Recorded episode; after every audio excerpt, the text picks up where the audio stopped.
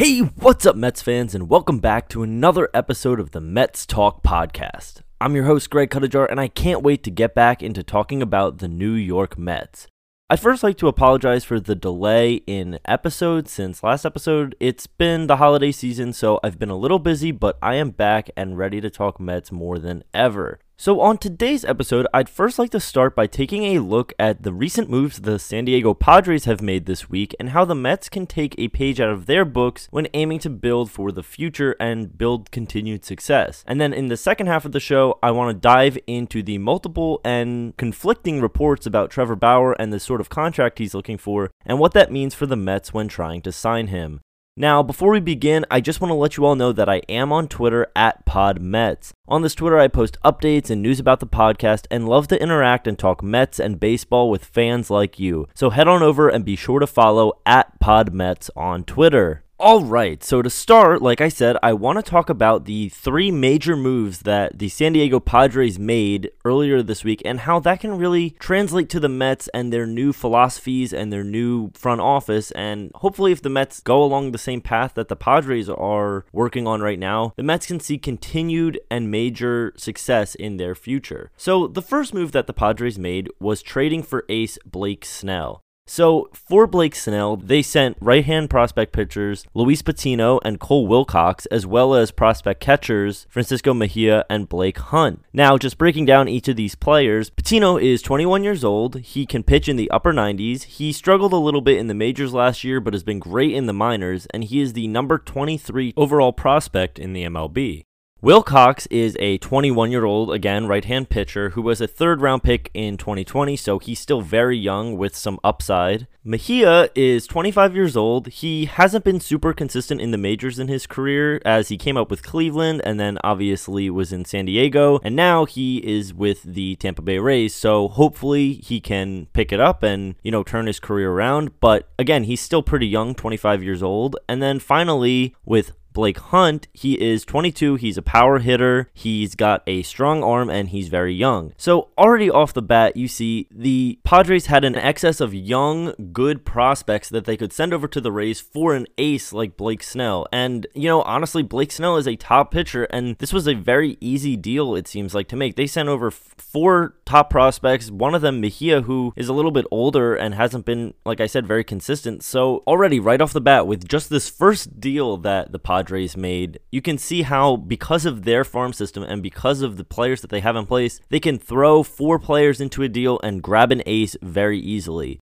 The next move that the Padres made was not a trade, but a signing, and an international signing who actually the Mets were supposedly interested in, in Ha-Seong Kim. He is a Korean baseball star. They signed him to a four year, $25 million deal. He was great before 2019, but he really took off in the 2019 season. And since then, in the past two seasons, he's hit 307, 393, and 500 with 49 homers, as well as going 56 for 62 in stolen base attempts. Now, obviously, as I talked about last episode with Tomoyuki Sugano, playing overseas internationally or in any other league besides the MLB, it's a tough transition because the MLB is seen as the top league with, you know, obviously the top pitchers. So I don't know how high I would have been on the Mets signing Kim, but the Padres still are able to attract these players, are able to bring these players in on not a very expensive deal at all. Four years, $25 million.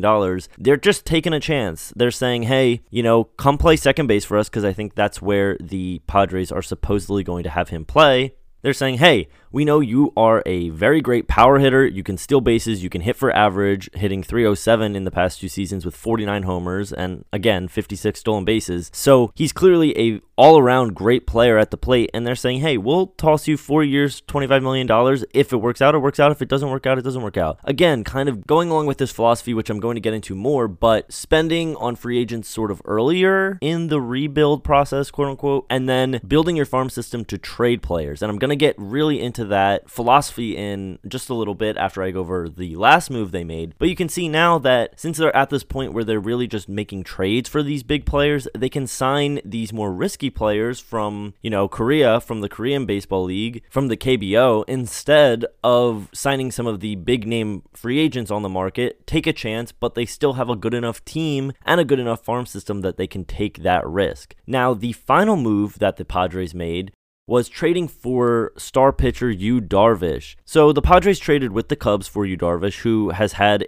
a great illustrious career and especially last season he was the runner up for the Cy Young. So he is still just as good as ever obviously so the Padres received pitcher Yu Darvish and catcher Victor Caratini, who's Darvish's personal catcher, and cash considerations from the Cubs for five players. So one of them was Major League pitcher Zach Davies, and then outfield prospects Owen Caissie and Ismael Mena, and shortstop prospects Reginald Preciado and Yeison Santana, who are all four in the top 20 of the Padres system. So, breaking down these trade pieces, Zach Davies has a great changeup and had his best season last season, pitching to a 273 ERA with a 107 whip and 63 strikeouts in only 69.1 innings pitched. Caissie is an outfielder. He's 18 years old and was the top Canadian prospect coming into the draft this past season. He's got good power and is a decent corner outfielder. So, you know, he's 18 years old. He's got a lot of potential there. Mena is another outfield prospect with good hitting ability, and he is an above average defender. Preciado is one of the two shortstop prospects sent over. He's a switch hitter with good hitting ability, as well as having a strong and accurate arm. And then finally, Santana, the other shortstop prospect, has good hitting ability and good range and arm strength in the field. So, once again, just like the Snell trade, it's clear that the Padres have an excess of talent. They sent over four young high potential prospects who were only in the top 20 of the Padres system. They weren't one of the four top 100 in the MLB prospects that the Padres have. So they weren't even sending over their best prospects to the Cubs. And in addition to that, the Cubs also received Davies, who's an MLB ready, had his best season last season pitcher. So once again, and as I was just saying, the Padres' philosophy has shown how building a farm system can net you great, great players, MLB, top MLB level players. Why am I bringing all of these deals up? Because, you know, frankly, none of them have anything to do with the Mets the Mets weren't really in the running to trade for Snell. There were minor rumors early on in the offseason about the Mets trading for Darvish. And with Kim, there was some, again, minor interest between the Mets and Kim, but they were never really connected to any of these players. So why do I bring this up? Because I think that these moves, like I said, give the Mets an idea of the direction they should try and move in. Using prospects to acquire very good players is a great tactic, especially after you go on a few a few seasons of signing top players. So in the past, the Padres signed Manny Machado to a major deal. They signed Eric Hosmer, and those pieces came sort of one at a time. They signed Hosmer and then they signed Machado, and now they've moved to the point where they have such a good farm system because they focused on the signings at first. They can use this big, deep farm system that they have to trade for Blake Snell, to trade for Yu Darvish.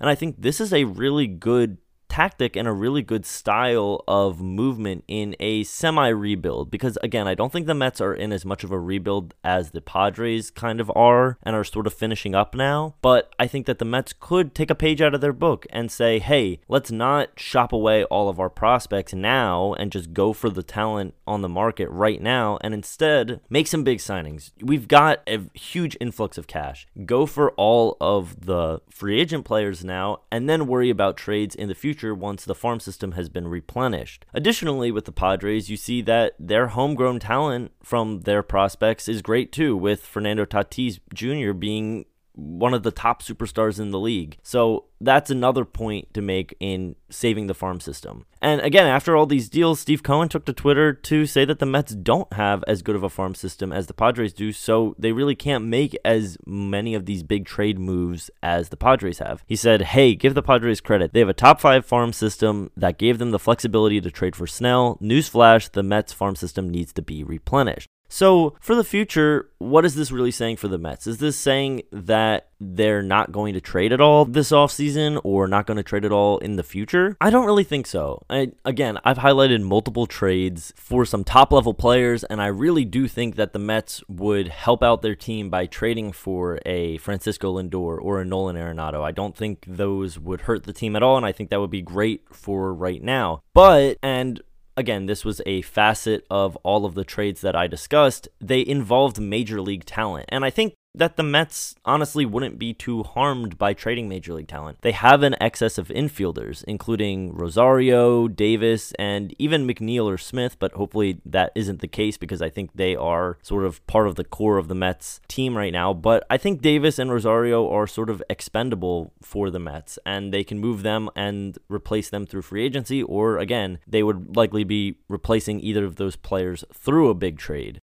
but they shouldn't really focus on trading any of their prospects. I know some of the trades that I discussed involved prospects, but you know, now that I've taken a look and seen how the Padres work, I think it's better to just save as many prospects as possible, build that farm system, build as much talent as you can down there, and then maybe the Mets in a few years or next year or whenever will be able to send eight different prospects to two different teams for two top top trade targets and pitchers in the league or players in the league. So that's really just what I like to take away from these trades that the Padres make or the style of offseason that they're going for right now. I think that they've done their free agent part in the past, you know, going for some top free agents, which is sort of where the Mets are right now with their new money that they have. But in the future, they can focus on trades and trading for top players once their farm system has been replenished and has been built. So I really like that comparison and, and looking at the way that the Padres worked this offseason. And I'm hoping that the Mets sort of take a page out of their book and go for that free agency, shifting into trading and building that farm system for the future. Now, before I get into talking about Trevor Bauer and the news that is surrounding him, I'm going to take a quick break and then we'll be right back. All right, and welcome back. So, now I'm going to be talking a little bit about some news surrounding Trevor Bauer. Nothing major, no no news to report, but an interesting exchange between Trevor Bauer and Jon Heyman on Twitter, which kind of hints at where he is going to go contract wise. So recently, Jon Heyman tweeted saying that teams that are interested in Bauer suggest that he's looking for a five to six year deal that would be in the range of 36 to 40 million dollars per year, ending up to be about 200 million dollars for the total deal. In the past, Bauer's been super, super adamant about only seeking one year deals, and he it was even reported that he told a close friend that if he ever signed a multi year deal, he'd let his friend shoot him in the groin with a paintball gun from 10 feet away. So obviously, these two reports kind of conflict. The past report that Bauer's only seeking a one year deal, and now Heyman saying he's looking for a five to six year deal, doesn't really make much sense. So this was a very interesting report to originally read, but then after Jon Heyman tweeted this, Bauer responded to the tweet saying, quote, Jon, thank God for you. I'm learning so much about my free agency from your tweets. Keep them coming. So this is an interesting development because Bauer seems to be saying that the report is incorrect in the five to six year deal being what he's looking for, but he never really points to what kind of deal he is looking for. He never says no five to six year deals, only one year deals. He just said that the five to six year deal range was wrong. So a multi-year deal is still sort of in the cards, I guess, unless he definitely 100% is only sticking to that one-year deal. So, what does this mean for the Mets? Obviously, if you've been listening to the podcast before, I am all in on Bauer. I really think he would be great for the Mets for a multitude of reasons, but I would really rather have him on a multi year deal than a one year deal. It'd be nice to just lock him up for a few years instead of having him and his skills for only one season and then possibly have him walk away, just as the Reds saw this past season and a half, I guess, technically, since they had him for half a season last year. So the deal that Heyman outlined for five to six years, in my opinion, is a little too expensive to take if that's sort of actually the truth of what's going on. As good as Bauer's been as of late and his past really two two and a half, three seasons. He, for his career, generally notches low four ERAs, so I don't think a five year, $200 million is exactly in the cards for him. But I think maybe a four year deal worth $30 million a year would be better suited for him. I think that since he is trending upwards, he's going to land himself in the range of $30 million per year. But I just think that 35 to $40 million is going to be tough to swing, especially for the Mets who are trying to be smart about this offseason. Again, like I say over and over again, uh, Steve Cohen does not want to spend money like a quote drunken sailor. So I don't think that giving him five years, $200 million is really lining up with that mindset. I think that the Mets signing maybe a four year, $30 million a year deal with him would be not too terrible of a deal. It'd be still a pretty large deal for Trevor Bauer. You know, maybe they could go a little more over 30 because he's definitely going to be looking for a deal in that range. I just don't think that $40 million a year, if that's really kind of what he's looking at, is exactly going to be worth it for the Mets based on his career. Now, like I said, he's definitely trending upwards. So I think maybe even if they were going to go for a five to six years deal, keep it on the lower side of the 30 to 40 million dollar range, maybe like 30 to 35 and have 35 be the max. So that's just kind of where I'm looking at it from this report. And on top of all of this, the Mets really just don't want to limit themselves since George Springer, someone I've talked about time and time again, is still out there and will also be looking for a big deal. So I think if the Mets are smart about their money and they can sign Bauer to a deal that matches what he's looking for or at least lands in the range of what he's looking for without going too far and being too crazy with their money and going and giving him too big of a deal, I would be very happy with that. But it's just definitely interesting to see these reports from the five to six years up to $40 million versus Trevor Bauer saying that's not exactly what he's looking for and maybe wanting the one year deal. I think there's a lot of ways to look at this, and it'll be interesting to see how the Mets and Trevor Bauer decide to go during this offseason. So let me know what you think about the Padres' philosophy and the way they've been running their off seasons the past few years and what the Mets can take from that, or what you think a solid deal would be for Trevor Bauer. Both topics are definitely interesting things to consider, especially since they can help determine the way the Mets 2021 season will go, as well as their future beyond that. So let me know what you think again at PodMets on Twitter. And that's going to be it. Thank you so much for listening. I really appreciate it. Be sure to follow again again at PodMets on Twitter. And be sure to follow this podcast wherever you listen to it to always get the episodes as soon as they drop. So, once again, thank you so much for listening. And as always, let's go, Mets.